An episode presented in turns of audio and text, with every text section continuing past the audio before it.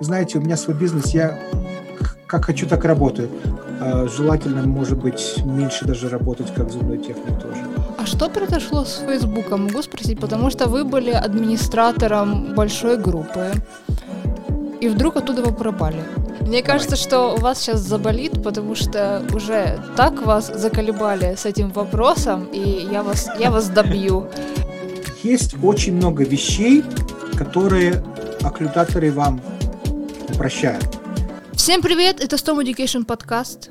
А я вам напоминаю, что уже сейчас вы можете зарегистрироваться на нашем сайте stomeducation.com для того, чтобы узнать, когда наш сервис заработает. Вам придет письмо оповещения. И сегодняшний наш гость не нуждается в представлении, его и так все знают и любят. Евгений Резенгурт. Здравствуйте, Евгений. Здравствуйте, Юля. Странно здороваться с вами. А, скажите, пожалуйста, как ваши дела? Мои дела прекрасно, спасибо. Как ваши дела? У меня тоже хорошо. У вас сейчас очень поздно. Э, а как у вас вы... сейчас очень рано. Ну, ну, ну, не очень, но для меня это на самом деле рано. У нас 7, у вас 11 часов вечера. И да. я так понимаю, что у вас рабочий день только начинается. Ваш да. второй рабочий день. Мой второй рабочий день, да. И вечно в бой покойным только снится. А расскажите, как выглядит ваш обычный рабочий день? А, вы знаете, э, бывают разные ситуации. Ну вот, например, как сегодня произошло, да, э, частенько приходится э, с утра э, разъезжать по клиникам. То есть я э, консультирую в университетском госпитале э, резидентов, и иногда меня э, просят, чтобы я приехал, когда бывает сложный случай, а, клинический для того, чтобы дал как бы лабораторную клиническую консультацию, что можно сделать, э, какие могут быть параметры а, протезирования в данном случае, что можно сделать для пациента, чтобы улучшить ситуацию. Если там, например, тяжелый хирургический случай после хирургии или там а, после пересадки мягких тканей или после онкологические пациенты часто бывают. И где-то, скажем, к часам к 5-6 вечера я заканчиваю с этими делами и заканчиваю, как правило, с э, видео, связанными со своей учительской работой, так как я еще преподаю э, онлайн. Э, у меня ж, э, я преподаю в, э, в American Insurance College, я один из инструкторов, поэтому приходится еще заниматься этой работой. И где-то часов 6-7 начинается спокойный рабочий день зубного техника. И, как правило, он идет часов до двух, до трех часов ночи, когда меня никто не трогает, когда меня никто не беспокоит, и я могу спокойно сидеть и работать, и э, потом начинается с утра все опять же. Но я просыпаюсь гораздо позже, чем обычные Это во люди. Я просып... Ну, часов 9, я 9-10 где-то так. Обычно я часов 9. То есть э, то, что я, я не так уж и сильно устаю, я высыпаюсь. А, но рабочий день такой ненормативный, скажем так. Но это все временно, я так говорю своей жене. А временно это, это сколько лет это длится у вас? Это длится долго, но дело все в том, что я уже практически а, завершил а, несколько этапов, которые должен был завершить, связанные с учебой.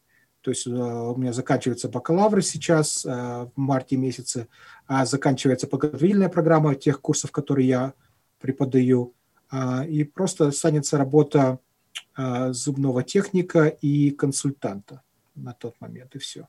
И я потихонечку буду убирать а, консультантские дела свои на минимум и буду желательно, может быть, меньше даже работать как зубной техник тоже. То есть делать работу, которая будет такая более сложная, mm-hmm. а, а более простую работу отдавать в другие лаборатории, потому что уже не, просто-напросто не справляюсь. А вы не думали развивать свою лабораторию? Нет, а, не думал, а, потому что у меня когда-то много лет назад а, была лаборатория, у меня были два работника, и мы работали, как все делали, и как бы бизнес рос. И мне это быстро надоело, mm-hmm. потому что тяжело держать контроль. Когда ты человек, который любит все держать в своих руках, доверять кому-то тяжеловато. Со временем понимаешь, что это нужно. Но происходит еще такой момент, что люди а, уходят, а, люди переезжают, а, людям не нравится работа, людям не нравится босс, они хотят заниматься чем-нибудь другим. И после этого они уходят, а ты какое-то время а, потратил, чтобы их как бы чему-то учить. Правильно? Mm-hmm. А, я не против того, чтобы кого-то учить, вы, вы меня знаете. Я предпочитаю заниматься образовательным процессом, это получает огромный кайф. Просто с, с, со стороны бизнеса немножко тяжеловато все время поддерживать. А когда ты надеешься только на себя, это, с одной стороны, плохо, потому что ни на кого положиться, а с другой стороны, ты знаешь, что должно быть сделано, когда оно должно быть сделано, и ты как бы точно все контролируешь. Вот вы работаете, мы посчитали с 9, пусть будет до двух ночи в среднем. Да.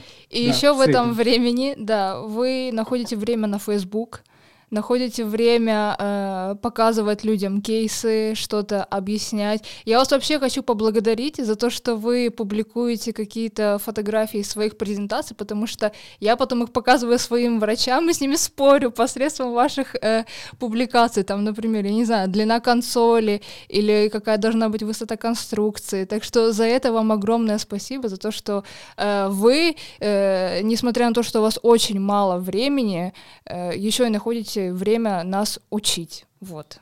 Спасибо большое. Я, я очень рад, что смог хоть чем-нибудь, э, хоть кому-нибудь немножко помочь. Мне очень часто, а, особенно в последнее время, я в Инстаграме стал выставлять вещи. Меньше, у меня в Фейсбуке сейчас маленькая группа, а, которая начала. Я больше в Инстаграме а, провожу времени. И мне очень постоянно говорят, почему у вас столько видео на английском, где ваши видео на русском? я, я просто не успеваю то и другое, а по-английски просто очень часто просто легче как бы выдать информацию, не задумываясь. Я поэтому, а, кто будет слушать на русском языке, ну, конечно, на русском языке, я извиняюсь заранее, что недостаточно работы. Я надеюсь, что со временем они появятся опять. Я уже сколько, по-моему, лет пять или шесть этим делом а, занимаюсь на Фейсбуке. дайте мне немножко раскрутиться и пойдут потихонечку видео на русском языке. А что произошло с Фейсбуком? Могу спросить, потому что вы были администратором большой группы и вдруг оттуда вы пропали?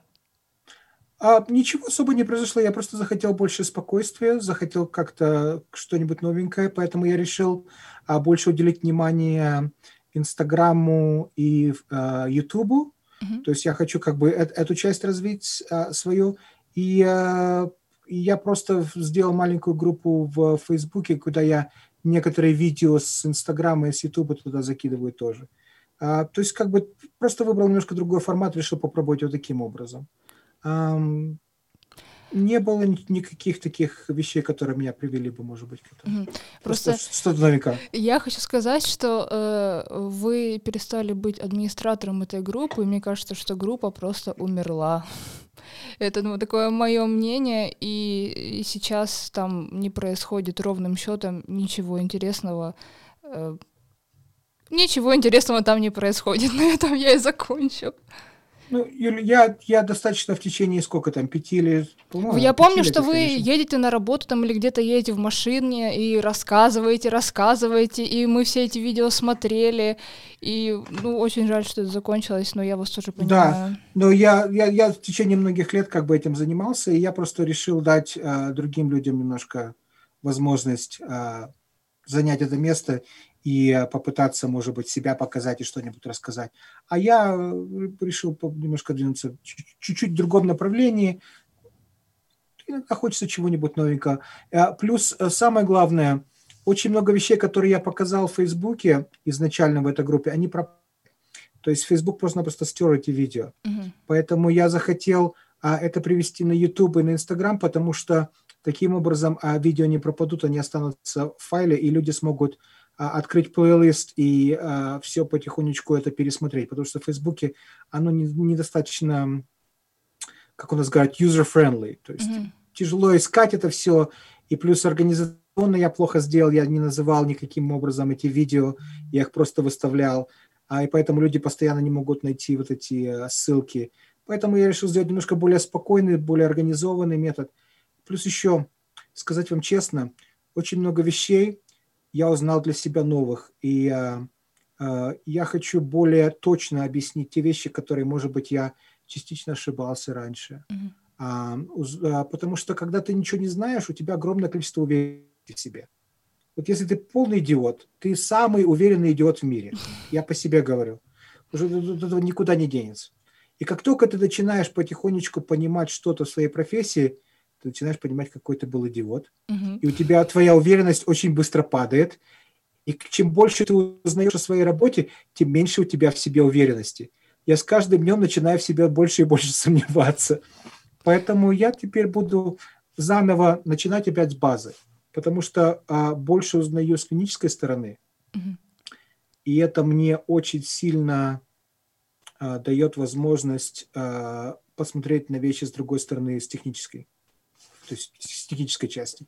А, потому что когда ты вот все время в лаборатории, да, ты делаешь эту работу, делаешь, да, технические параметры ты понимаешь прекрасно, но ты не видишь, как они сопоставляются в ротовой полости, ты не видишь, как идет изгиб этой ткани, ты не видишь, почему оно ложится так, почему у тебя консоль должен быть вот так идти, под этим углом, а не под этим углом.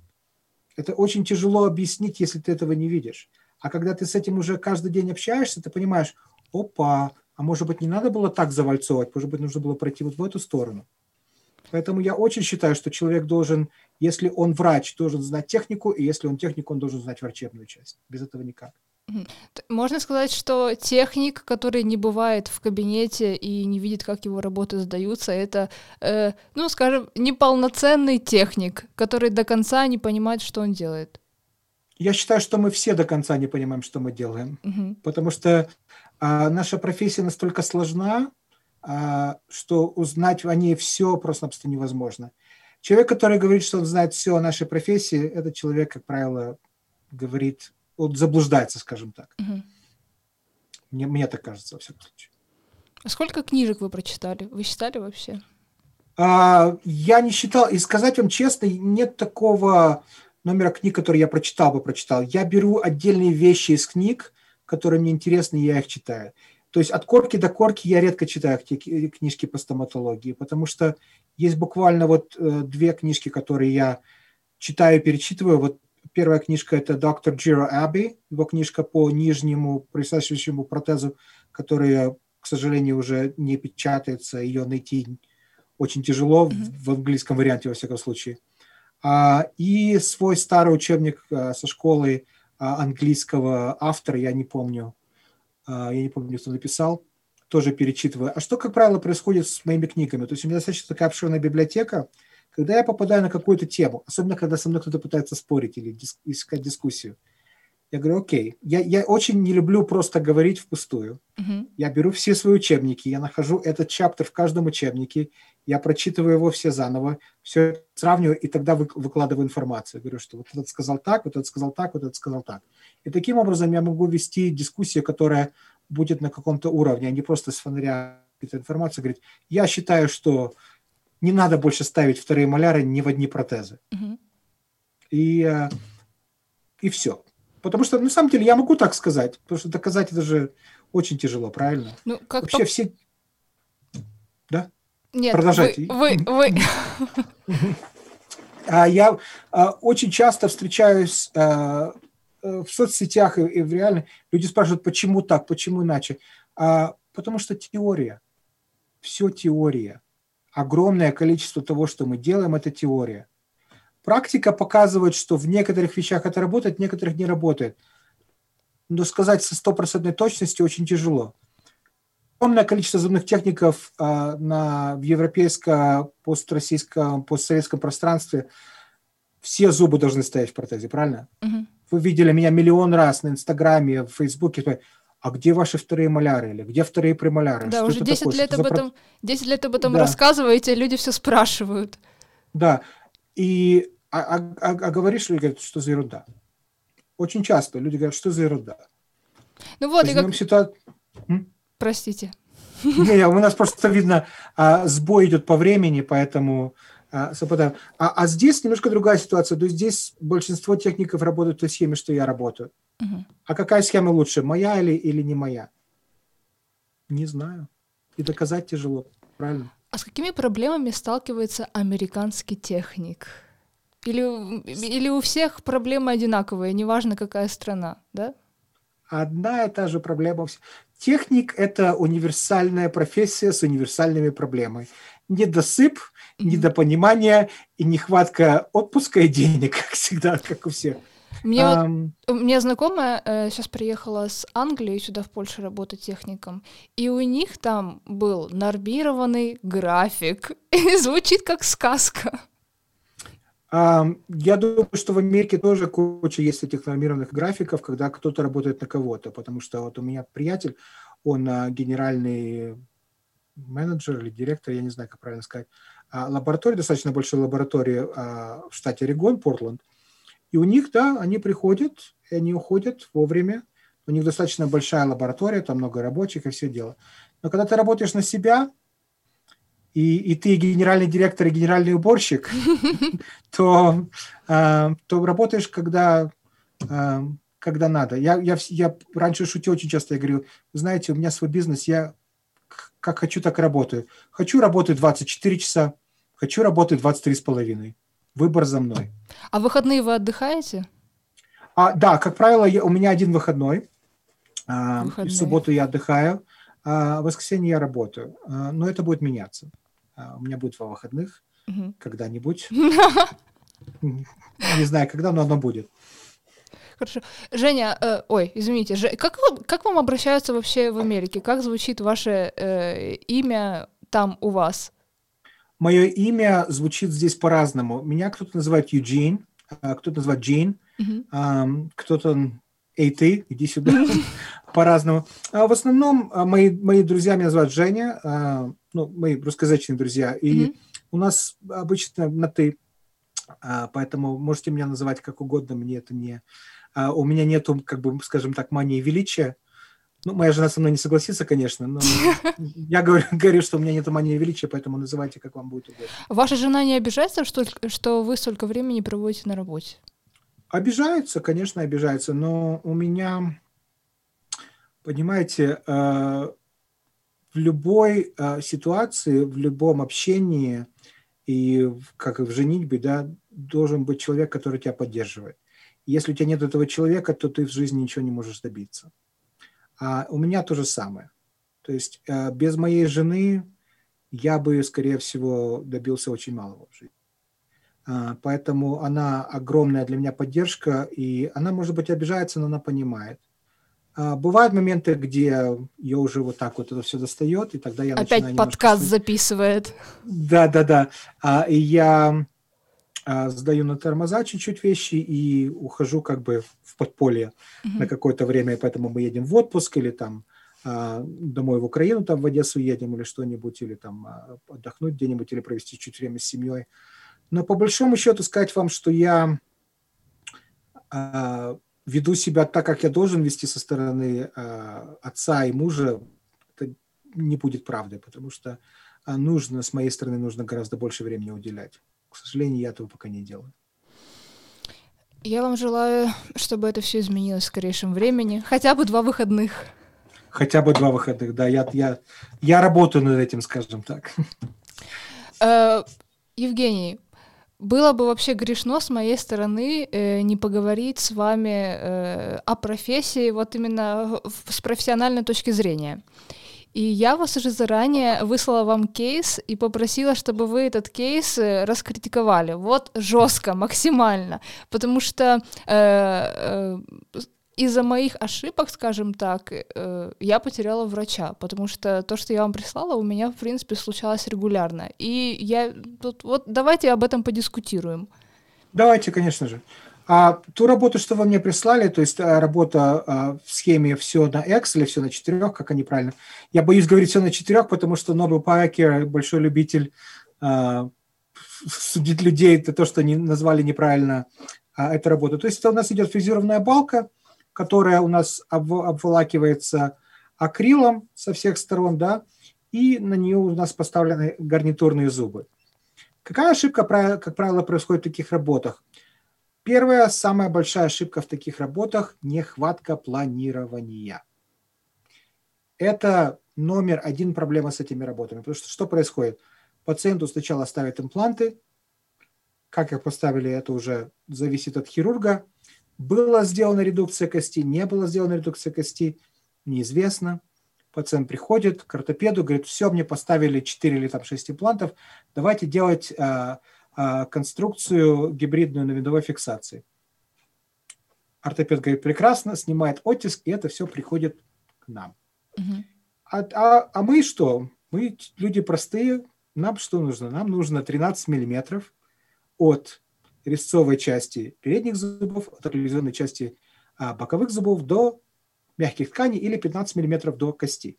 Угу. Если у нас этого места нету, то фрезерованную балку с правильными параметры и акриловую конструкцию на этой фрезерованной барке, которая обхватывает, у нас просто-напросто места нету. Угу.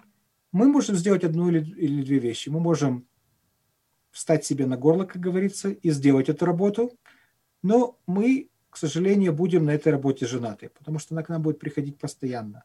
Зубы будут отлетать, зубы будут ломаться – зубы надо будет чинить. Или мы должны эту ситуацию остановить на этом же этапе и сказать, доктор, мы проверили место, места нету, нужно выбирать другую конструкцию. Как правило, если мест, нехватка места, выбирается конструкция также, также фрезерованная, но уже идут одиночные коронки на, э, на фрезерованную балку с, с этими с, э, с подготовленными этими пеньками. Все это цементируется, и обволакивается э, конструкция композитом. Таким образом, нету этой проблемы сколов. Ну, желательно нету. А часто происходит что? Мы не, э, места нету, мы все равно как-то пытаемся что-то сделать и улетаем. Смотрите, очень простая формула. Балка должна быть минимум от 3 до 5 миллиметров высотой. Не шириной, а именно высотой. Потому что если мы берем конструкцию, да, она может быть шириной хоть метр. Если толщина ее будет минимальна, она будет делать что? Она будет гнуться. Okay? Это первое. То есть высота 3-5 миллиметров. Второе. Акрил получает свою прочность от его количества. Если акрила меньше, чем 2 миллиметра вокруг этой балки, то он будет трескаться, он будет лопаться. Это было видно не раз. Место должно быть для зубов. То есть нужно 3-4 миллиметра зуба. Если у вас зубы как как ногти, то тоже держаться не будет. И самая тоже вещь, которая очень часто не улавливается – окклюзия. Очень много людей, место есть, все есть. Но посмотрите, что у вас идет, какой у вас идет антагонист. На данный момент, вот прямо сегодня у меня работа, где у меня идет верхний а, гибридный протез на винтовой фиксации, а внизу у пациента вот такой вот забор. То есть у меня один клык вот здесь стоит, здесь двух зубов нету, здесь один зуб. Что будет с этой работой? У меня нету баланса, у меня нету распределения силы. Мы берем материал, который пластик, и мы на него нагружаем с огромнейшей силой. То есть у пациента в верхней челюсти нет вообще проприцепции, в нижней она есть, но все равно он кусает с огромной силой. И что будет делать? Он пойдет по клыку, и он, бац, и клык вылетел он пойдет по латеральному резцу, по центральному резцу. И как только боковые зубы начнут тоже оседать, тоже все это пойдет. То есть эти конструкции, они, к ним нужно подходить с очень эм, большой подготовительностью, с очень большой точностью. И главное, предупреждать пациентов, это не постоянная работа. Mm-hmm. Эта работа должна, э, как бы, знаете, как э, у нас называется rethreads – то есть, э, когда вы ставите на машину колеса, через какое-то время надо менять. Также с гибридными протезами. Зубы – это как колеса. Они снашиваются. То есть балка остается, а зубы надо делать заново. У кого-то три года, у кого-то пять лет, у кого-то два года. Зависит от человека, мышечной массы, окклюзии, э, э, парафункции, всего этого. Поэтому главное – место. То есть место должно быть для акрила минимум 2 мм, место должно быть для балки минимум высотой 3-5 мм, и место должно быть для зубов. Второе, должна быть правильная окклюзия, мы должны проверить парафункциональные э, проблемы. И еще мы должны делать пациенту капу. Потому что человек, когда спит, да, мы же не снимаем этот протез. Человек, когда спит, чтобы профункциональное движение, если у него там, я не знаю, грайндер, чтобы он не убивал эти зубы ночью. Ну и плюс еще, плюс еще много моментов, которые именно в подготовности работы. То есть вы когда делаете балку, да, балку нужно правильным методом обработать. То есть вы ее отпескоструили, обязательно нанести какой-нибудь металлический праймер. А, я раз, не сам разработал, меня научили мои друзья, как, а, как правильно наносить опак а, на эту балку, то есть смешивая пак с, с акриловым а, порошком, для того, чтобы было не только химическое соединение, также было еще физическое. То есть все эти вещи очень помогают. Угу. А, ну что, мне тогда получается, все, что я могу, это отказаться от таких работ, потому что да. у меня никогда не бывает столько места, сколько вы говорите. Проблема образования. То есть Э, и причем повсемирно. Это не зависит от Польши, Украины, России, э, Америки, про Германию много не знаю, но, наверное, там то же самое. Очень часто начинаются работы с опорой на импланты с имплантов. Это неправильно. Это э, по-английски называется prosthetically driven implant placement, то есть поставлен, импланты должны быть поставлены под протезы, не протезы под импланты. Mm-hmm. Вы должны всегда делать планирование. То есть это КТ, это протезы, дубликаты протезов, все что, все, что с этим связано с протоколом, все должно быть изготовлено заранее. Вы должны смотреть, какая кость, где нужна быть редукция кости. Если у вас редукция кости уходит, например, а, в гаймеровую пазуху, что мы можем сделать? Нужно ли делать sinus left или что-то вроде этого? Невозможно чтобы два, а, чтобы два предмета заполняли одно и то же пространство. Это простая mm-hmm. физика. И у меня поначалу были стычки с, с определенными докторами, и я терял докторов, которые говорили, что ты мне за ерунду говоришь, я вот это шлю в другую лабораторию, мне там сделают. Я говорю, пожалуйста, вот, зовите. И они уходили, а, и потом часто пытались возвращаться. Но со временем когда ты начинаешь понимать, чем ты занимаешься, ты, как правило, находишь людей, которые также понимают, чем они занимаются. И поэтому, когда я работаю сейчас со своими ортопедами, у нас какая ситуация? Вот у меня сейчас пришла работа, да, вчера. Сказал, сделай мне балку и постановку на балке. Я отсканировался, я звоню ему, я говорю, у тебя место до премоляра есть, после премоляра у тебя места нету. Он говорит, делай все, что считаешь нужным. То есть мы после премоляра что делаем? Мы делаем балку с э, пеньками, и те два зуба уже, маляр и второй маляр, уже будут цирконовые короны.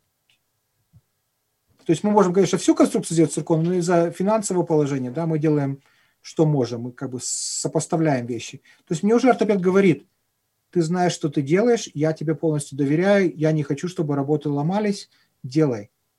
То есть он как бы мне доверил, но я со своей стороны тоже должен не упасть лицом в грязь. То есть если я говорю, что здесь нужно так, и если я сделал так, то я должен держать слово, что эта конструкция не полетит. А если полетит, сделать все возможное, чтобы этого больше не произошло. Иначе я уже не тот техник, за которого я себе выдаю. А как вы относитесь, вот, например, ну, нужно же при, э, предложить доктору альтернативу. Вот вы предлагаете альтернативу, чтобы сделать отдельно коронки. А mm. можно, например, сделать цельно-цирконевый мост или просто металлокерамический мост? Ну, металлокерамический, конечно же, можно. Но проблема с металлокерамическим мостом а, его а, ремонтоспособность. То есть, если у вас какой-то скол, эту работу каким-то образом починить очень тяжело, потому что вам всю эту конструкцию надо поставить в печку, и а, у меня, как бы, как, как правило, нету такого большого образования в металлокерамике, но часто, насколько я знаю, такие конструкции лопаются, потому что там идет проблемы, да. Uh-huh. А, что касается цельный циркон, он тоже не любит, когда там тонко. Там он тоже ломается, если тонко. То есть балка тоже должна иметь определенный объем конструкции. Может быть, не настолько большой, как с акриловыми, но тоже должно быть место. И опять же, ремонтоспособность. Что-то полетело, каким образом вы это почините? То есть всю конструкцию придется перепиливать, очень много денег стоит. А когда у вас идет отдельная балка и отдельные коронки, скажем, у вас скол коронки, какая проблема? Во-первых, у вас остался файл. Mm-hmm. Вы выпилили новую коронку, ту сняли, поставили на цемент новую, то место композитом заделали, все. Работу даже снимать не надо. То есть у меня, вот мне звонит доктор завтра, например, да, мой ортопед говорит, Женя, у нас э, правый латеральный э, резец треснул, скол пошел. Что делаем? Я говорю, не проблема. Я тебе, потому что у меня 3D принтер, у доктора 3D принтер. Я ему высылаю файл этой коронки, он ее печатает у себя из э, фотополимера, угу. срезает ту цирконовую, ставит временную. Я заказываю у своей лаборатории, которая мне делает циркон, я заказываю новую коронку по всем тем же параметрам. Она через какое-то время приходит. доктор снимает временную, ставит постоянную на цемент, заделывает э, соединение композитом, все, угу. закончено. А теперь представьте, если это цельный циркон или металлокерамика. Очень важно в таких работах ремонтная способность. Если в работе нет возможности ремонтоспособности, какая бы она красивая сейчас ни была, это ничего не значит. Не стоят работы вечно. Угу. Любая работа снашивается, трескается, ломается. Без этого никак. Да, есть работы, которые просто 25-30 лет. Прекрасно. Но это не, это не правило, это исключение. Мне так кажется. А говоря о цирконе, вот, может, вы нам расскажете. Я слышала такую концепцию, что не может быть э, материал твердый, потому что это потом как-то сказывается на состоянии суставов. А, не, не только на состоянии суставов. А, это еще связано а, с нагрузкой кости вокруг самих имплантов и дает как бы дает, что кость вокруг импланта начинает уходить немножко. Насколько сильно это происходит, насколько это проблематично, я не могу вам ответить, потому что есть разные исследования. Кто-то говорит, что это большая проблема, кто-то говорит, что это небольшая проблема, кто-то говорит, что можно делать циркон на циркон. Без проблемы делают это годами. А кто-то говорит, что если ты делаешь одну балку цирконовую, то противоположно нужно делать из более мягкого материала, к примеру, там какой-нибудь гибридный композит, uh-huh. для того, чтобы был как бы смягчение. Потому что циркон и циркон – это два камня. Они бьются друг об друга очень сильно и это может приводить к проблемам. Но опять же, в таких случаях я не врач, я техник. То есть я работу делаю с, со стороны того, что а, а чтобы она не сломалась, правильно? Uh-huh. Что я могу гарантировать эту работу. Если эта работа может вызывать какие-то а, дальнейшие проблемы, связанные с составом и с, а, с остаточным гребнем, скажем так, да, а эти вещи должен знать доктор, и он как бы берет на себя эту э, ответственность. Mm-hmm. То есть, если я как клинический, как я как протезист делаю такую работу, я это осознаю, и я говорю пациенту, смотрите, есть риск. Если мы сделаем вам из этого материала, есть риск, что у вас будет более высокий процент возможности потери ваших имплантов. Есть риск, что есть более высокий процент возможности проблемы а, с вашим а, а, суставом. Пациент уже решает сам по себе хочет он это делать или нет, потому что разница в деньгах достаточно большая, правильно? Mm-hmm. То есть можем сделать там а, с гарнитурными зубами, это самый, самый дешевый вариант, а потом с цирконовыми коронками это второй вариант, а самый дорогой это получается уже IMAX или Lisi Press, а, тоже и у нас идет, а, как правило, титан. Было одно время очень популярны были вот это Pecton, Peak а, материал, они до сих пор популярны, а, но я лично немножко от них отошел по одной простой причине э, консольность. Э, эти материалы не сильно терпят консольность, а у меня большинство работ имеет консоль. И очень часто бывает имеет большую консоль. Поэтому я э, больше э, прилегаю к титановым работам, скажем так. А возвращаясь вот к титановым балкам, она гладкая, и нельзя решить, воп- решить вопрос, добавить, добавив на эту балку ретенция? она как бы, да, не, почему нельзя, можно. Но решит ли это опять, э, вопрос э, с поломками? Нет, потому что балка балка, если нету места акрилу, нет места акрилу, должен быть прочный акрил. Как бы вы его хорошо не прилепили, если он имеет меньше, чем 2 мм, он все равно даже с ретенцией у вас слетит. Угу. Он, он или слетит, или треснет. То есть, конечно, может быть, меньше будет проблем. Но смотрите мои работы. Если вы посмотрите мои работы, у меня вообще ретенции никакой нет. Но я такие же работы меня... делаю, только у да. меня все ломается. То есть у меня только идет устоп, у меня буква L она идет, да, чтобы не было ротационного элемента, чтобы не проворачивался акрил. То есть этот устоп мне дает стоп. Угу. Но разница между нашими работами в чем? Место. У меня есть место. Когда есть место, вы хоть из я не знаю, с чего сделаете, но не будет оно, потому что есть эта прочность, она держит эту нагрузку. Можете литье делать, не, можете фрезерованное делать. Я думаю, что если вы даже из а, три, э, трайлора или трени сделаете, я не могу гарантировать, но я думаю, что он тоже будет держаться. Угу.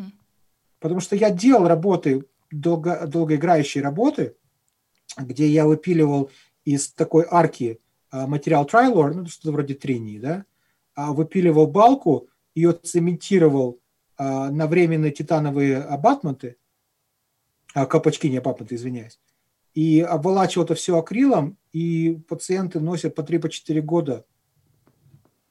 Работа только приходит на гигиену и на э, переглазурирование тоже сказать э, пациенту, что ты сейчас пройди все эти круги ада, поставь импланты, а потом сделай себе конструкцию, которая тебе прослужит в, в лучшем случае, я так понимаю, 3-4 года. Да, да. Ну, пока что нет альтернативы? Пока что, ну, как бы альтернатива всегда есть, но она должна быть, альтернатива должна быть дешевая. Ну, не то, чтобы дешевая была а, по, по, по карману потребителя, не знаю, если правильно, правильно говорю. А просто люди выбирают эти вещи, потому что он смотрит говорит, ну я должен дать сейчас сколько, столько-то тысяч за это или столько-то за это. Ну ладно, я отдам сейчас за это, ну и потом, чем 3-5 лет спустя, я отдам еще там тысячу долларов за а, переоблицовку, и будет все нормально.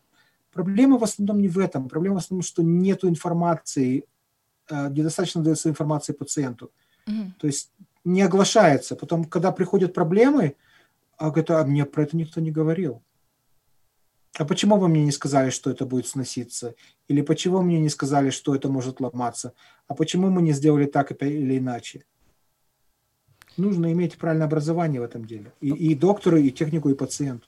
Пока что я только слышу, что виновата я, что у меня ломаются работы, а ты вот там истань шибалку, а ты вот там сделай ретенцию, и, и, и, ну, и вот, и вот я вот, вот с этим живу. Юль, вы знаете, я много лет э, имел ту же самую проблему. Пока мне вот это здесь уже не стало, я сказал, ребята, все очень просто.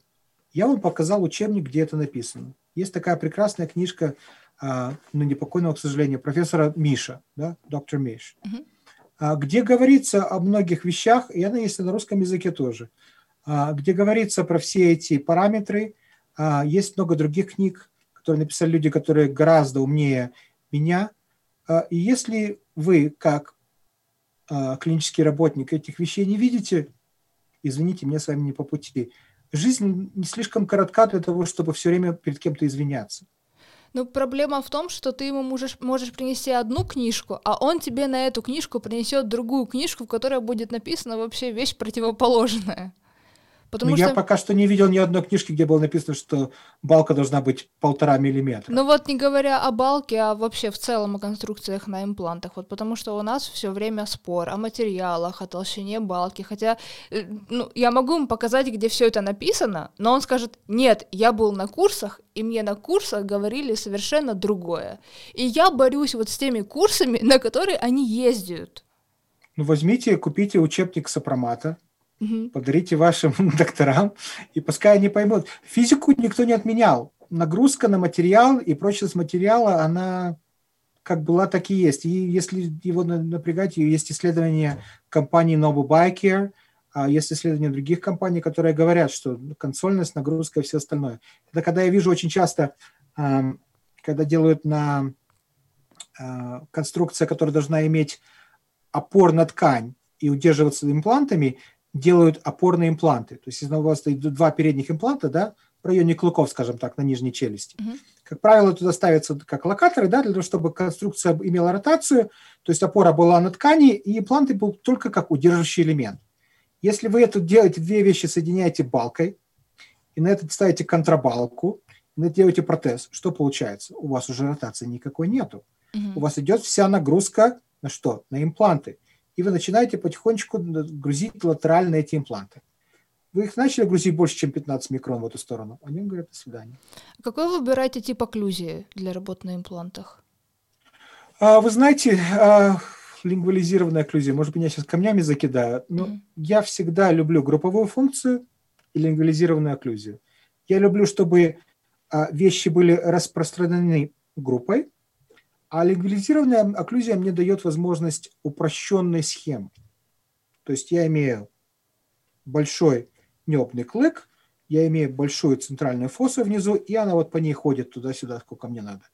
И чем старше пациент, тем больше я открываю эту фиссуру, да, пошире, для того, чтобы вот этот наш immediate side shift, он нам давал возможность раскрепостить нашего пациента, чтобы они с легкостью проходили и жевали так, как надо. Хотят так жевать, пожалуйста, так хотят, пожалуйста, даже так, если хотят. То есть чем меньше каких-то элементов, которые сильно зажимают, я таким образом предпочитаю. Но вопрос окклюзии, Юль, это такая бомба, которую, если чуть-чуть задеваешь, на тебя посыпется миллион а, людей, которые в этом и гнатологи, и вообще с гнатологами я вообще боюсь разговаривать, потому что они, у них там все, я вот этот учебник а, протезирования, съемное протезирование по Славичику я вот так вот открыл, сказал спасибо, закрыл и поставил обратно на полочку, потому что Клыковая есть вещи, которые не для меня.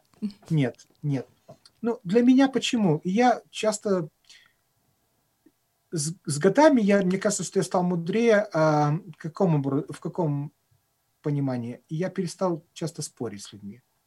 Если мне говорят, клыковая направляющая лучше, я говорю, да, хорошо.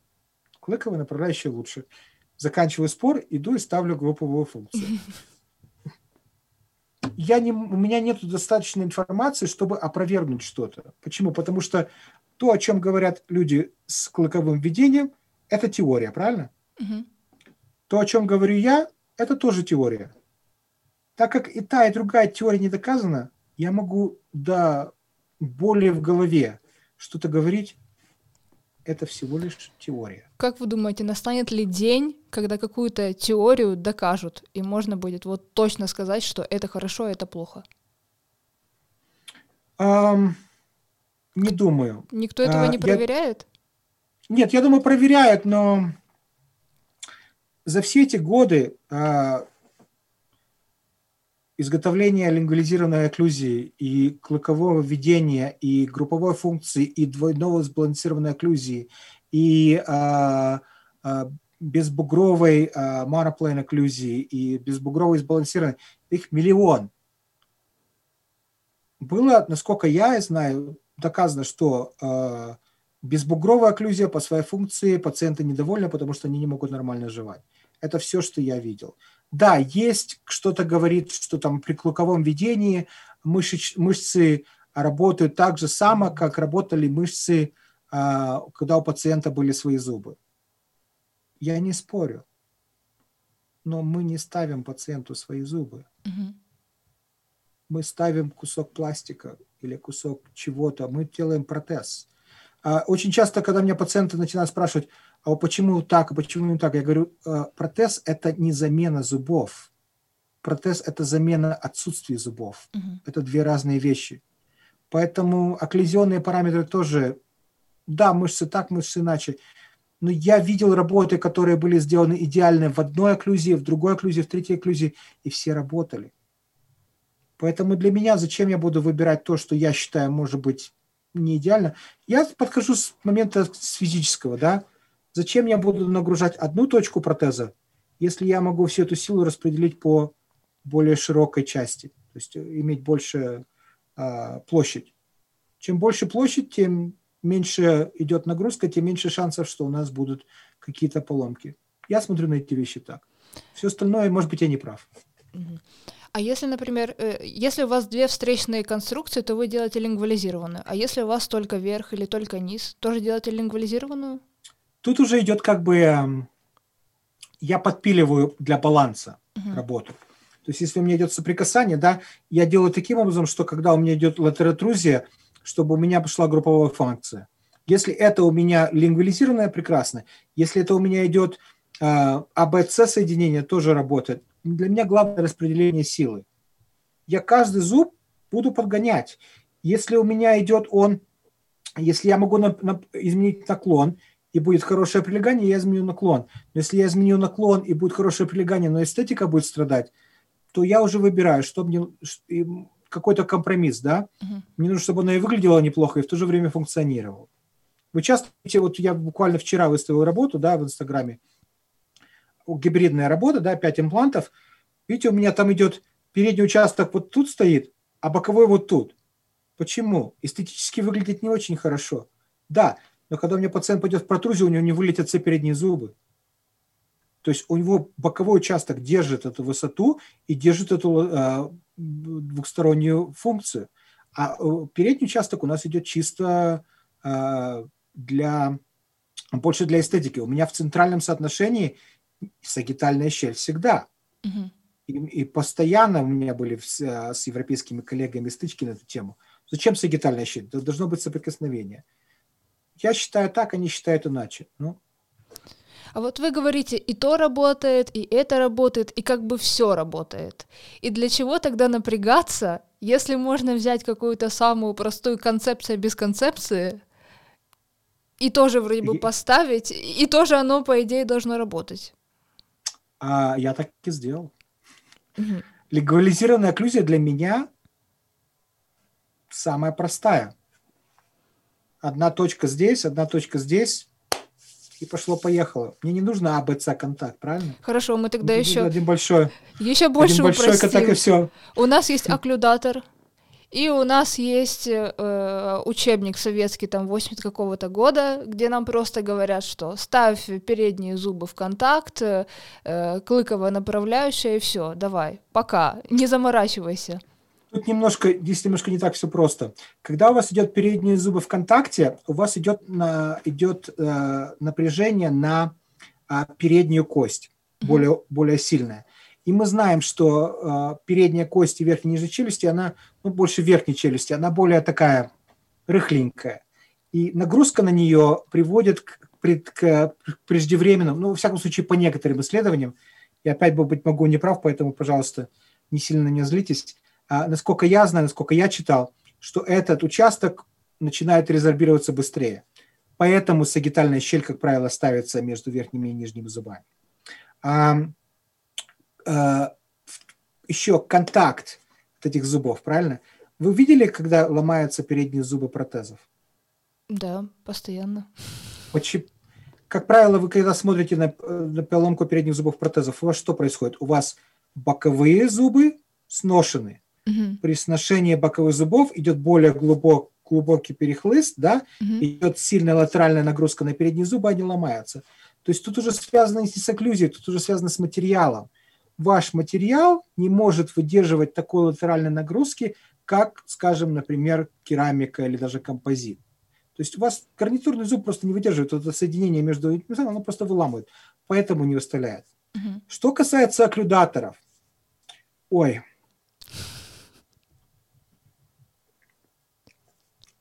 есть очень много вещей, которые окклюдаторы вам упрощают. Мы с вами не говорили о проблемах со здоровьем, да, очень руки начинают болеть. Когда держите огромный артикулятор, гораздо тяжелее его вращать, окклюдатор вращать гораздо легче. А что касается окклюзионных параметров, да, неправильная арка закрывания протеза. То есть у вас контакты будут сбиты. Если вы делаете полный вверх, полный низ, и это опора на ткани, на импланты, исследования показали, нет разницы в окклюзии. Они взяли в окклюдаторах работу, они Мгм. взяли в артикуляторах, нет разницы в окклюзии. Почему? Потому что мягкие ткани, да, они плавают туда-сюда, и вот это смещение, оно не не сильно действует. А проблема начинается в чем? Если у вас есть натуральные зубы плюс протезы, то есть вот бюгельный протез, арка закрытия другая, смещения нету, у вас контакты могут не совпадать. И часто это видно. Мгм. То есть я не, не, не раз с моими ортопедами разговаривал, говорит, не совпадают контакты в окклюдаторах. Это раз. Но для меня даже это не самое главное. Самое главное, есть куча вещей, которыми мы работаем с артикуляторами, правильно? Это же не просто артикулятор. У нас столик к артикулятору, по которому мы можем поставить вверх и вниз. У нас идет э, хип-плоскость, которую мы можем подставить для того, чтобы есть когда варианты, чтобы нужно что-то выровнять. У нас, в конце концов, какая-то лицевая дуга, у нас какой-то э, анализатор Койса, э, куча всего, гнатометр, шматрометр. много вещей, которые как, как вспомогательные, как добавочные. И чем глубже вы уходите в вашу работу, тем больше вам этих вещей нужно. Я в своем арсенале имею кучу всяких вещей. Почему? Потому что в случае, если что-то не мне не попадает, я могу взять это и перепроверить. И это мне поможет работу не отсылать куда-нибудь. Я буду знать, что вот здесь не совпало, я проверил. Скажем, скажем так, пришел процесс, протез на а, а, протезирование по иммедиат. Да? То есть у пациента свои зубы, а, и нужно сделать удаление на модели и сделать а, временный протез. Нету ни лицевой дуги, ни изолятора Койса, ни палочки на прикусе, ничего нету. Есть только вот верхняя челюсть. Я беру хип-столик. Точен ли хип-столик на 100%? Нет. Я согласен, нет, не точен. Но при отсутствии чего-то другого смотрим на это. Ставлю по нему, ставлю по нему окклюзию. Работа готова. Поставьте хип-столик в окклюдатор. Зачем? Это слишком много работы. Еще какой-то столик Понимаете, ставить. Или повысить или понизить окклюзию в окклюдаторе. Опять же, во-первых, мы знаем, да, э, во всяком случае, есть такое понятие, как трансля... Э, то есть ротация, да, и трансляция нижней. То есть говорится, в учебниках, во всяком случае, говорится, что до 3 мм идет ротационный элемент, а дальше идет уже ротационная трансляция, э, трансляция элемент. Хотя сейчас новые исследования говорят, что трансляция происходит практически моментально. Мгм. Тем не менее, если у вас арка закрытия ак- а, артикулятора правильная, да, вы можете повысить прикус, и окклюзия каким-то образом будет ну, хотя бы частично совпадать. Сделайте это в окклюдаторе, но не будет. У вас вместо отсюда открывается отсюда. То есть плоскогубцы, да, которые имеют разные эти параметры, то есть оно не будет совпадать. И э, это мы не сравниваем как яблоки с яблоками. Я сравниваем яблоки с апельсином, потому что окклюдатор – это окклюдатор, артикулятор – это артику- артикулятор. Если вы делаете самую простую работу, большого значения, скорее всего, не имеет. Но когда вы начинаете работу на имплантах, когда начинаете бюгельное протезирование, уже, к сожалению, разница есть. Мгм. Большое спасибо вам за ответ. Не что. Следующий вопрос. Мне Давай. кажется, что у вас сейчас заболит, потому что уже так вас заколебали с этим вопросом, и я вас, я вас добью. Глазурь. Хорошо. Я вам тоже э, выслала фотографию, и мне интересно, почему э, один и тот же материал может у меня выглядеть, например, вот так вот плохо, а у вас вот так вот хорошо. И вот вы недавно опубликовали э, кейс э, в Инстаграме спустя два года использования. Да, я и вам начали там писать, честно. что что пациент в кармане носил или что-то типа такого. Да. А, ну, во-первых, э, там окклюзионные параметры были очень мало стерты, хотя а, идет эм, антаг- в антагонисте у нас стоит э, гибридный протез, то есть там а, напор сильный. Но я перешел какое-то время тому назад, я перешел на зубы витовские, а, лингвализированные а, лингвоформы, и очень ими доволен. Они, немножко с ними надо быть поаккуратнее, но они очень сильно держат э, стираемость. А, Что касается глазури, тема такая ой-ой-ой. А, Есть очень много маленьких нюансиков, связанных с глазурью. Давайте начнем по порядку. Значит, глазурь, которой я, как правило, пользуюсь, это глазурь а, компании GC, фирмы, ой, фирмы GC, да, называется OptiGlaze. Они есть разные. Есть та, которой мы обычно пользуемся, это черная баночка, там по 15 миллилитров. Первая, которая была. Есть еще две новые. Есть Clear, и есть Clear HV. Это из набора а, с красками. Вы, кстати, нас Ну. вот, вот, извините, что перебила, вот вы публикуете разные баночки с этой глазурью, а мы потом сидим всем интернетом и не знаем, какой покрывать, и не знаем, какая разница. Давайте я вам объясню. Значит, три баночки, да. Первая, самая большая, черная. Э, Я, как правило, эту глазурь использую для нанесения на десну. Вторая баночка, которая маленькая, там, по-моему, 5 миллилитров, написано Clear, она имеет самый, она самая жидкая. Так как она самая жидкая, она э, накладывается самым тонким слоем. Чем тоньше слой, тем меньше шансов того, что глазурь пожелтеет. То есть даст вам другой оттенок, правильно? Потому что все, все ругаются, что OptiGlaze такая полная фигня, она желтеет. Есть такой вариант, если вы ее наносите толстым слоем. Поэтому, когда мы делаем, работаем зубами, я беру эту баночку. Если у меня нет этой баночки, я беру баночку черную, наношу ее очень тонким слоем, то есть практически один мазок. Потому что если вы это делаете двумя, тремя, у вас цвет поменяется 100%. Третья баночка – это Clear HV. HV – это означает High Viscosity, это самая густой, самая густая глазурь. Я ее не использую по одной простой причине. Она очень сильно убивает текстуру, по моему мнению. Но в то же время она самая лучшая. Чем больше у вас идет густота глазури, это значит, что тем больше там есть наполнителя. Чем больше наполнителя, тем лучше она у вас держится в течение какого-то периода времени. Окей? Поэтому, как правило, у меня для десны вот эта черная бутылочка самая большая на 15 мл. Ее наношу я всегда одноразовой кисточкой. никогда я не беру старую кисточку, потому что она очень плохо реагирует на а, какое-то загрязнение. То есть если у вас в старой кисточке что-то осталось, какое-то загрязнение, и все, работу можете выкинуть. Приходится заново все спискоструивать и заново накладывать. Это первое.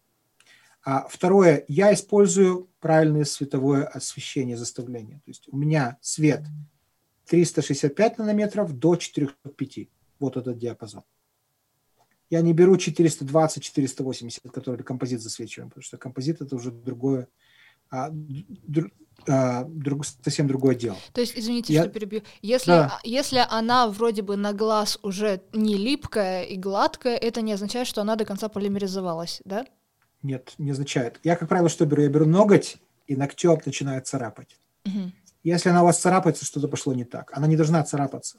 Угу. То есть я таким образом проверяю. Всегда у меня такой nail тест я называю.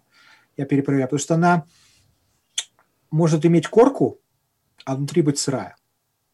А, и плюс еще есть такое, я неправильно много лет об этих вещах задумался. Я думал, что если а, глазурь прозрачная, то она быстро застывает и, э, и быстрее, чем композит. Это как раз на все, все, все строго наоборот. Угу. Так как она прозрачная, свет через нее проходит.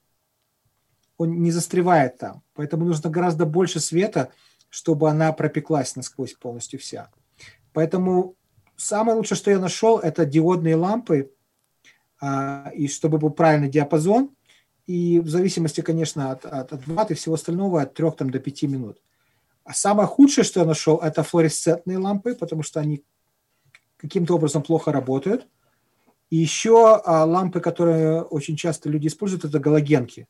Там такое количество тепла они выдают. Чем хорошо галогенки, они имеют очень широкий диапазон, да, там идет там, от 300 с чем-то до аж 700. Но вам нужен узкий диапазон для того, чтобы эту глазурь запечь. Когда вы кидаете весь остальной диапазон и плюс кучу э, тепла с этим всем, что у вас? У вас глазурь сгорает этот раз, опять же желтизна может появиться, и плюс вы всю свою конструкцию перегреваете, ее может повести. А, то есть вот эти параметры, а, то есть толщина, на, на, а, толщина, как вы это накладываете, как вы это засвечиваете, какой вы лампой это засвечиваете, кисточка, которую вы это наложили. А теперь еще такой вариант. Глазурь не терпит липкого слоя ингибированного слоя, да? То есть если вы взяли композитный праймер и им красиво помазали ваш протез, и потом засветили этот композитный праймер, сверху положили глазурь, ничего хорошего у вас не получится, к сожалению, потому что она плохо реагирует с этим делом.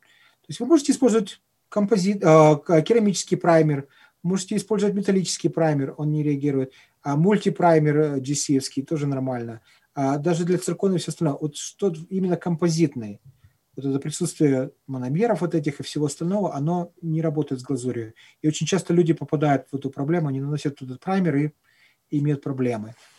А, и четвертый вариант очень прост. Проблема не в вас, проблема в пациенте. Он берет эту работу, которую вы дали, он берет абразивную зубную пасту. Потому что у нас, как говорят, протез дали, все, забудьте. Они берут зубную щетку такую, которая так, которую обувь можно чистить, абразивную зубную пасту, и так их тщательно все вычищают. И что они делают? Они врезают полосы в вашу глазурь.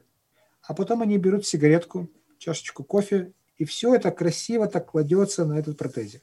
Хотел как лучше, Поэтому, получилось как всегда. Да, да. И из-за этого проблематично. Поэтому я как правило, работы, какие работы я глазурирую? Я глазурирую работы, где у меня идет фасад композитный, для того, чтобы у меня соединение между композитом и акрилом было закрыто, потому что отполировать его практически невозможно. Uh-huh.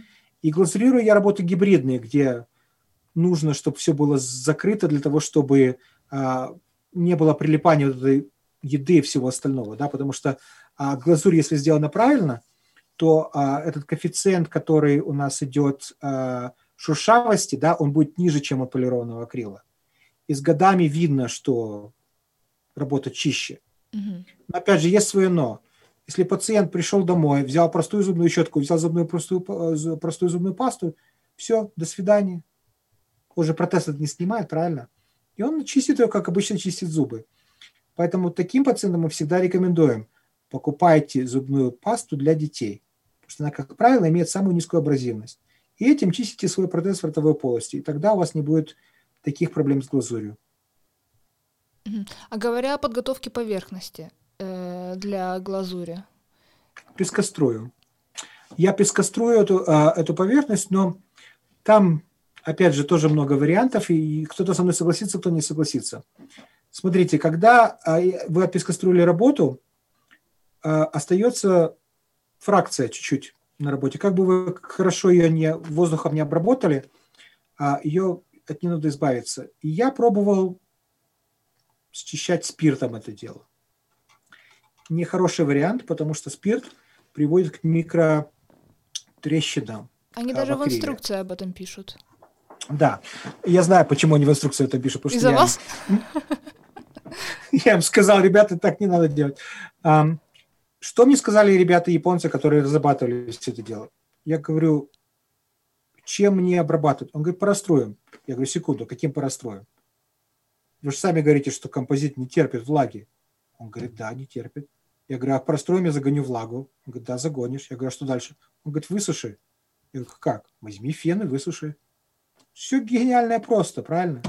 Берешь простой фен, или я беру пистолет с горячим воздухом, или сейчас у меня стоит э, как для сухофруктов, знаете, чтобы делать такой осушитель. Uh-huh. Uh, dehydrator называется у нас.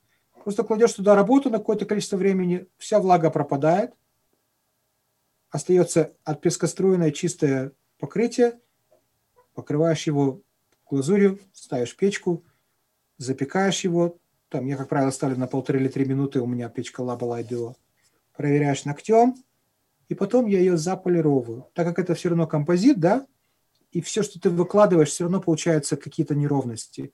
От кисточки от самой, да, во волосинки, или где-то воздух попал, как что-то получается. Я беру э, козий, э, козью шерсть, э, как она называется?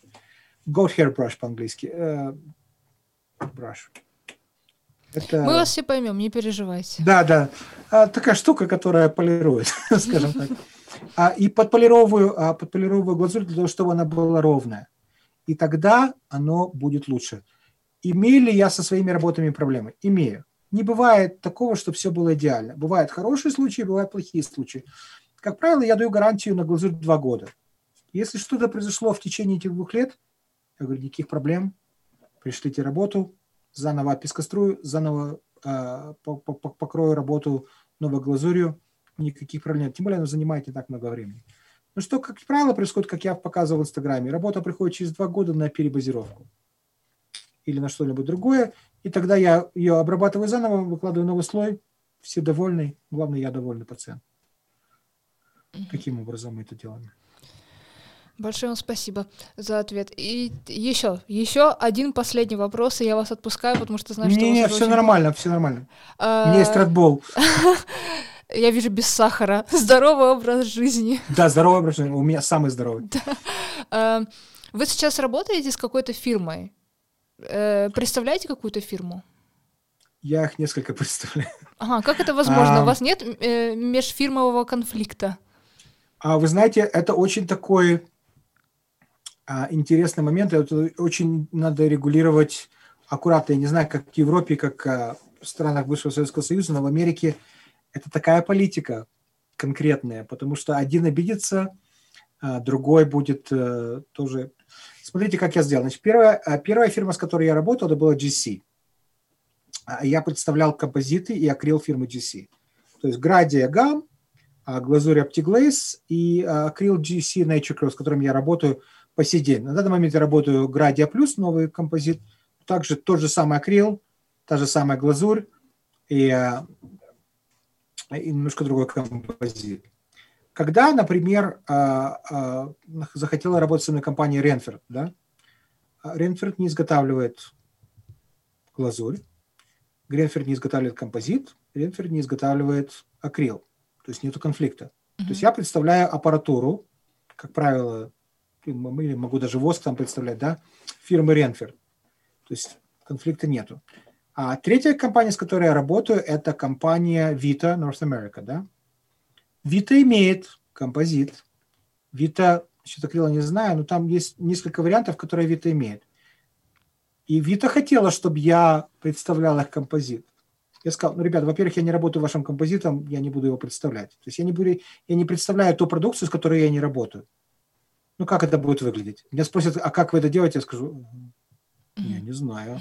Покупаете композиты фирмы Вита, да, это будет звучать по-идиотски.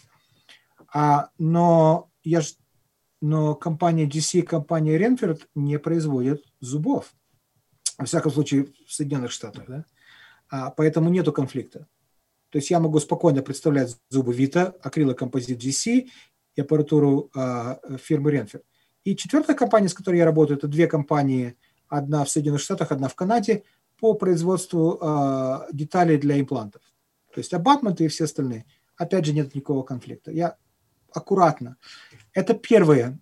Вторая, а, всегда именно работать с этими вещами. То есть не представляй компанию ту, с которой ты, ты просто решил работать. Mm-hmm. И третье, ой, нужно быть немножко попроще. Очень много и очень часто люди начинают, и я за собой это тоже заметил, скажу честно, не буду врать, начинают из себя строить то, что ты не есть на самом деле. Как только я начинаю думать, что я с какой-то великий зубной техник, как правило, у меня ломается протез. Кара. Или, или, да, или кювета падает на ногу. Или, э, поэтому будьте, как говорят, будь попроще, к тебе потянутся. Я пытаюсь очень часто, когда а, представляю компанию, я не просто представляю работы, продукцию, я именно показываю реальные работы, с которыми я делал, и показываю реальные проблемы, с которыми я столкнулся. То есть вот я сделал так, и вот у меня была такая вот ошибка, и как я эту ошибку решил. А, когда говорят о зубах Виты, да, что говорят? Сколы. Ну, есть оно, куда, от него никуда не денешься. А как, почему оно есть? Я нашел, почему оно есть. Латеральная нагрузка при а, сбивании а, а, гипса из кюветы. То есть, когда начинаешь разбивать кювету, идет сильный латеральный удар на, на зубы и возможен скол или микротрещины. Почему немцы этого, как правило, не видят? Они не работают с гипсом. У них все идет через что? Или гидроколлоид, или э, силикон, они же все льют. Поэтому нет нагрузки, и для немцев это не проблема. Американцы или, или как в бывших странах Советского Союза очень часто через гипс работают, правильно? Uh-huh, и да. через работают молотком. Бац, оно раз и улетел. Что сразу говорят? Зубы Г. Угу. Возможно. Но зубы-то не Г, зубы просто имеют какое-то определенное лимитирование. Для того, чтобы зуб имел наиболее уменьшаемую стираемость, он должен быть более прочный. Когда он более прочный, он более колкий. Правильно? Угу. Если мы возьмем там сталь да, для ножа, которая такая очень острая, держит хорошо, то, и по сбоку ударишь, она может разлететься, правильно? То же самое с зубами. И как этот вопрос решается? Решается или как немцы это решили, то есть они через силикон работают, или как я решил, я пошел назад. Я пошел назад в 60-е годы, когда работали с керамическими зубами. В Америке до того, как были акриловые зубы, или стали популярны акриловые зубы, работали с керамикой. Я думаю, что у нас там тоже самое было какое-то время. А, и чтобы не было проблем при разбивании, делалось три слоя да, носок. Первый слой, где загипсовалась модель, Второй слой, когда заливалась гипсом, мы ждали, пока он подзастынет, и потом пальцем проходили, да, и верхушки зубов открывали, давали этому застыть, ставили какого-то видосепаратор и заливали третий слой. После чего при выварке все нормально, у нас все стояло на два слоя разделялось, мы запаковывали акрил, но когда мы распаковывали уже, мы сбивая верхнюю часть, увидели, что у нас все зубы открыты, верхушки, и поэтому, когда мы, у меня пневмомолоточка, били сбоку, не было этой сильной латеральной нагрузки. То есть у нас открывался как, как, э, как, э, как конвертик. То есть он открывается как конвертик, и уже нет этих трещин. То есть есть минус в чем-то, но этот минус решается достаточно просто, получая гораздо более большой плюс. То есть да, и мне занимает лишние 10 минут за гипсовки, зато у меня лишние 2-3 года или 5 лет пациент может нормально пользоваться боковыми зубами. Угу. То есть во рту все в порядке, не колется. Э... Нет. Ну, опять же, нет. Во рту может колоться, если неправильно сбалансирована угу. окклюзия. Угу. То есть вы должны правильно к этому подходить. Если у вас идет сильный глубокий прикус, да, идет латеральный удар, а от латеральный удар что молотком, что зубом. То есть нужно к этим вещам подходить. Но опять же, есть же куча других зубов. Если вы видите, что у вас такая окклюзионная ситуация, я же не должен только пользоваться именно этими зубами. Мгм. Хорошо, я поставил боковые витовские, а, там а, лингоформы, на передние я поставил МФТ. Прекрасный зуб. Почему? Потому что по прочности мы же понимаем, что он не уступает каким-либо другим, он такой среднего параметра зуб. По эстетике тоже неплохой зуб. Может быть, не такой красивый, как остальные, но мы понимаем, что у нас есть какое-то лимитирование. Окей. Третье. Окей, возьмите другую фирму. Мгм. Никто не запрещает. Я же, когда работаю с компаниями, я не говорю, что я буду пользоваться только зубами Виты. Нет, 90% работ да. Но бывает ситуация, где мне нужны другие зубы. Бывает ситуация, где мне нужна другая форма. Бывает ситуация, когда мне нужен другой, чуть-чуть другой цвет, другая эстетика. Я зубной техник. Я не, я не продавец зубов. Мгм. Понимаете? Поэтому я, я как бы opinion лидер. То есть я даю свое мнение, что мне нравится, я рассказываю, что мне не нравится, я тоже рассказываю. И тогда у вас есть какой-то, а, получается, какой-то авторитет. Если вы как, как попка-дурак, извиняюсь за выражение, будете сидеть и говорить, покупайте то, покупайте то, вы просто продавец. У вас не будет никакого... лю- Люди, люди вас не будут просто слушать. А вы вот очень давно работаете уже с JC и не делаете характеризацию акриловую. У вас нет надобности в этом, вы привыкли к композитам или, или почему не делаете? Очень просто. Я ее фигово. Когда у тебя что-то не получается, ты можешь или потратить много времени этому научиться, или ты можешь найти другой путь. А я какое-то время этому учился. То есть я могу сделать корректизацию акрилом. Могу ее сделать нормально. Не отлично, но нормально. Но композит, ш- он мне дает возможность видеть все сразу. Я вижу, где лежит этот цвет. Я вижу, как он играет. Я вижу, где мне нужно добавить, мне нужно убрать.